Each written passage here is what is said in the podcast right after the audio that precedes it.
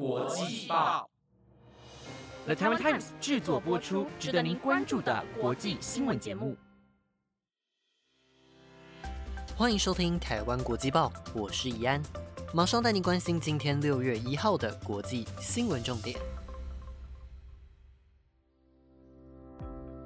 在今天的节目开始之前，要再次提醒各位听众朋友们，虽然这几天台湾的疫情有稍微趋缓，像是昨天的本土新增病例是两百七十四例，以及校正回归是七十三例，而今天则是有本土两百六十二例，校正回归六十五例。但是大家还是不能松懈，只要有出门就要戴好口罩、勤洗手，而待在家就是多运动，维持身体机能，还有好身材，还有你的好免疫力。那在今天的节目要告诉大家的新闻内容有：欧盟的疫苗护照要上路了，那欧洲国家的人民是不是可以疯狂旅游呢？美国总统拜登与俄罗斯总统普京即将在六月十六号进行会议，那么讨论的内容又是什么？以及日本再次延长紧急事态宣言，但是这一次延长的内容又有什么改变呢？如果听众朋友们对于今天的新闻内容有什么想法想要说的，或者是觉得哪种类型的新闻是你想要听到的，记得听完节目，并且透过 Apple Podcast 或者是 IG 的留言功能来告诉我，这样我就会看到，并且在下周的节目当中回复给您哦。第一则新闻要带您关心到，在三月二号以及四月六号的台湾国际报当中，有跟您提到过疫苗护照以及新加坡决定使用数位旅行通行证的消息。而今天，欧盟也表示，欧盟的疫苗护照系统已经准备就绪，即将在七月正式启动。根据《卫报》的报道，随着欧盟会员国境内的感染率逐渐下降，欧盟的二十七个会员国已经将七月一号定为数位绿色通行证，也就是所谓的疫苗护照正式启用以及解除限制的日期。而这个疫苗护照将会采取数位或是纸本的方式，并且提供条码，让欧盟全境都能够进行验证。另外，在护照的内容就包括了疫苗接种证明、检测结果证明以及曾经染疫民众康复证明这三项内容。而民众只要在接种 A Z、交生、莫德纳以及辉瑞等获得 W H O 以及欧盟批准的疫苗，就能在超过十四天之后，不用接受病毒检测以及隔离，就能在欧盟的会员国之间进行旅游。另外，根据法新社在五月三十号的报道显示，英国首相强森希望能够在六月十一号到十三号即将召开的 G7 高峰会上，针对疫苗护照的相关内容达成协议。虽然欧盟已经指出疫苗护照的正式启用日期，但是详细的规范内容还是要等到疫苗护照正式上路才能真正确定。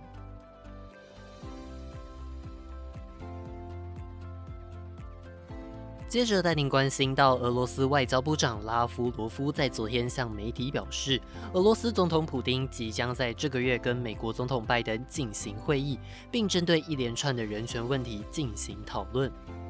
根据美国总统拜登在五月三十号的声明表示。拜登将在六月十六号跟俄罗斯总统普京在日内瓦进行高峰会，并且针对近期美俄双方遭遇以及爆发的问题进行讨论，像是今年初一月六号的美国国会山庄暴动事件，俄罗斯反对派领袖纳瓦尼遭到监禁，白俄罗斯在上周逮捕一名反对派记者成为国家海盗，以及乌克兰与俄罗斯的紧张情势，这些都成为拜登与普京在这个月的高峰会即将讨论。以及不可逃避的问题。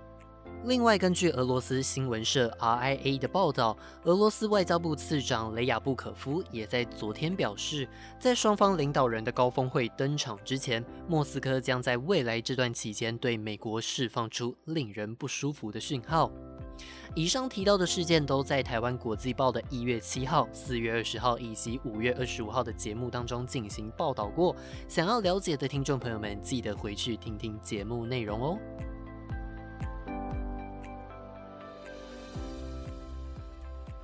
下一则新闻带您关心到，日本在今天宣布与台积电签署一份价值高达三点三八亿美元，大约是新台币九十三亿元的半导体研究项目，并且会在日本进行研发。根据法新社的报道，由于台湾的晶片制造厂目前在全世界上是最大最先进的业者之一，而全球的晶片产业现在因为半导体短缺的关系，导致许多产品的制造都受到阻碍。因此，日本在今天签署的这份合作项目，主要是希望能够提升日本在这个关键领域当中的竞争力。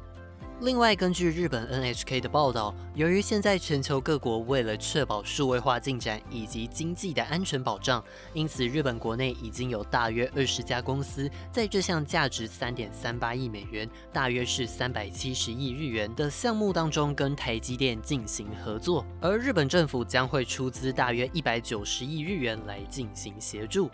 而根据日本经济产业大臣尾山弘志在今天的记者会上表示，由于目前要确保先进半导体的制造技术非常重要，因此在未来希望能够吸引台积电到日本设厂制造，并且期待能够透过这次的计划，让日本的半导体产业能够产生正面效益，并且在未来能够吸引更多的企业来到日本投资进行发展。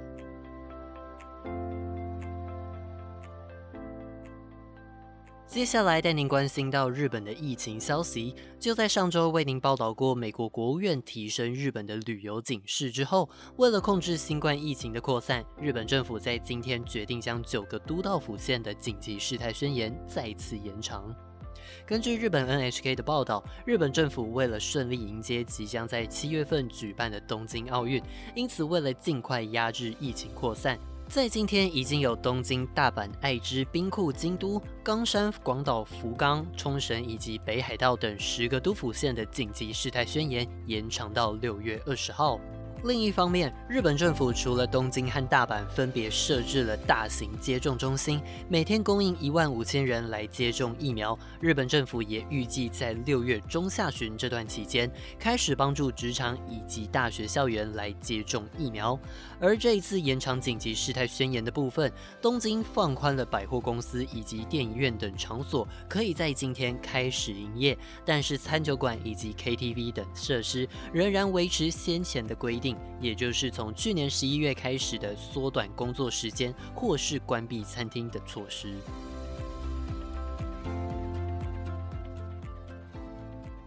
最后带您关心到，由于台湾在五月十三号以及十七号短短不到一周当中就发生了两次的大停电，导致现在大家都很关注发电的问题。而台湾也在近年来非常努力的推行离岸风电产业，希望能够逐渐增加台湾的发电量。而就在今年，已经陆续有三座的离岸风场将会合并进行发电。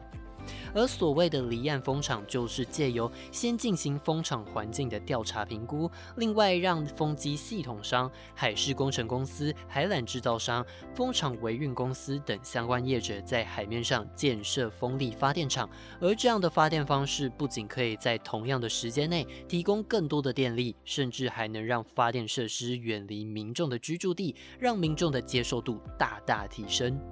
而美国目前除了在东岸规划了七座的离岸风电场之外，在未来也要在西海岸建立新的离岸风电场，希望能够借由这些规划满足一千万户的家庭用电，并且创造出七点七万个工作机会。由于五角大厦在过去长期在加州海岸进行演练，因此反对加州发展离岸风电。但是就在上个月底，美国总统拜登已经宣布了跟加州政府达成协议，会在加州沿岸开发离岸风电场，成为美国在太平洋沿岸的第一个商业级风力发电计划。同时，美国的国防部也开始与加州的内政部进行协调，确保未来在太平洋海域的训练不会跟风力发电的计划造成冲突。而美国也随着这次的计划定下了长期目标。希望离岸风电装置能够在二零三零年达到三十百万瓦特的标准，并且每年减少七千八百万吨二氧化碳的排放量，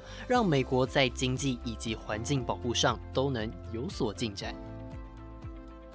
以上就是今天的台湾国际报。本节目由了台湾 Times 制作播出，每周一至周五晚间十点将准时带来当天的国际新闻重点。如果听众朋友们想听到更多不同类型的新闻内容，记得留言告诉我们。最后提醒大家，防疫期间记得戴好口罩，勤洗手，保护自己也保护他人。我是易安，我们明天见，拜拜。